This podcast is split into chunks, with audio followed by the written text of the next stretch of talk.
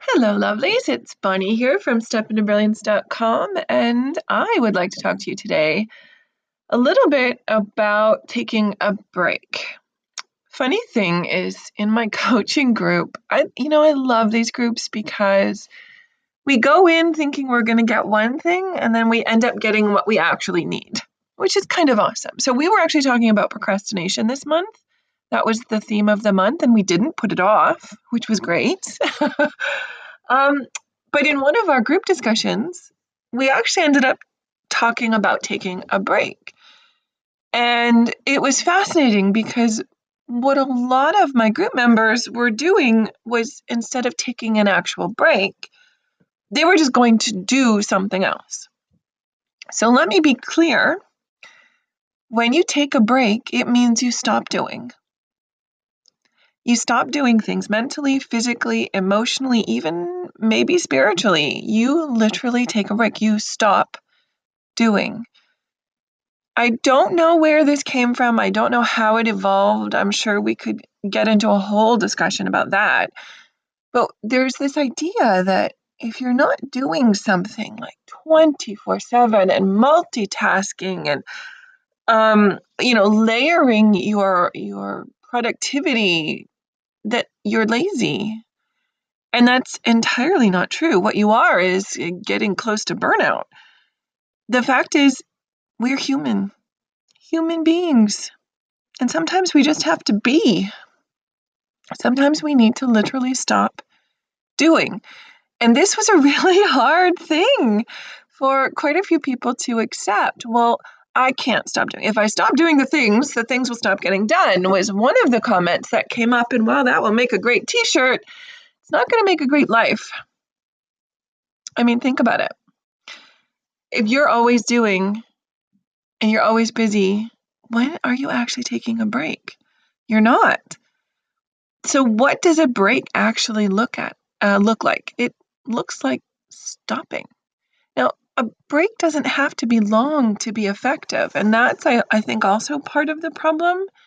Um, like, and I'm going to let you know, I'm a big fan of naps. Um, this shocked a few people. They're like, well, when you're sick, I'm like, nope, nope, when I'm tired. When I'm tired. And it doesn't have to be long 15, 20 minutes is all it takes to make a difference. And this is the same for a break. Now, a break doesn't have to be a nap, although I'm a big proponent of that. But what can a break look like? It can just look like going for a, a walk outside your door, sitting on a chair, and relaxing. Not not weeding, not you know calling the doctor because you've now got a break. No, no, no, no, and no. A break is a break is a break. It means stop. It means let your brain have a second to catch up to yourself. it means let your body stop for a moment and gather its strength. It means let your emotions settle for a few minutes so that you have the capacity to go be there and do the things effectively, mindfully, thoughtfully, and non grumpily. So it was a struggle to get this across. So, what we came up with, I thought I would share here. Um, and this is one thing that I often do is I, I actually do a very mindful ritual of making tea. And then I sit and I drink said tea. Probably, I'd say 80% of the time, just staring out the window, not doing anything except drinking the tea. So, while I guess technically I'm still doing something, for me, it's kind of like a timer. Like by the time I'm done the tea, I'm done my break. That makes sense. Um, but it seemed to help this idea of having to do something. So you can be drinking the tea. That is the thing that you're doing. Does that make sense? It's a little it's a little bit of a mind trick, I guess. Um, but it allows your body to stop. It allows your mind to stop. Most of us are quite capable of sipping on a hot beverage without overthinking it, I hope. But it allows you to just stop. And to be perfectly honest, um, I blend my own teas from herbs and flowers and things that I've I've um, dried or purchased dried. So for me, there's a pleasure ritual involved in that as well. Um, some people I know they go for a walk. They just go for a walk. They feel the need to do something, so they walk as their break. Okay, cool. But I'd love for you to try to literally do nothing.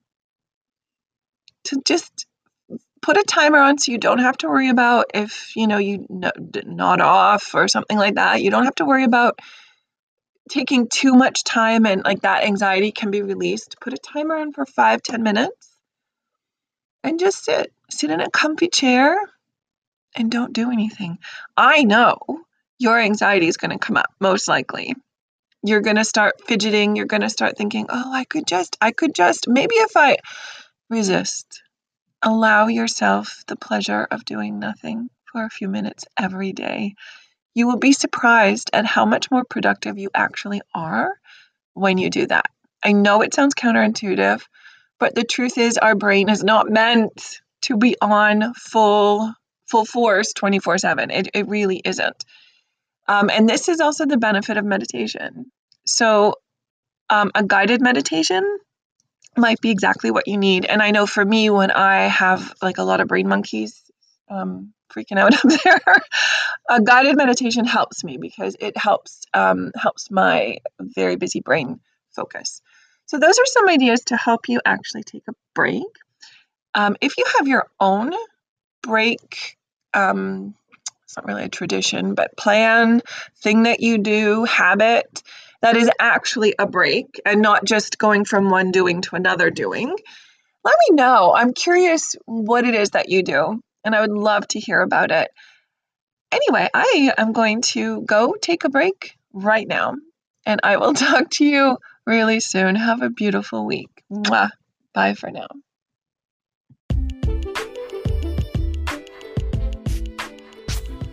Hey, beautiful people.